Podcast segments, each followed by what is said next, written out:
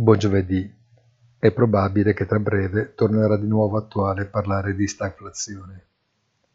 Nonostante i segnali di rallentamento nel mercato del lavoro, la Fed non sembra intenzionata a modificare il proprio pensiero in materia di tassi, considerato che l'effetto dei ribassi dei prezzi dell'energia potrebbe essersi esaurito in gran parte.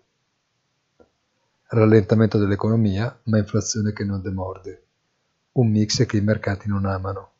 Buona giornata e come sempre appuntamento sul sito easy-finance.it.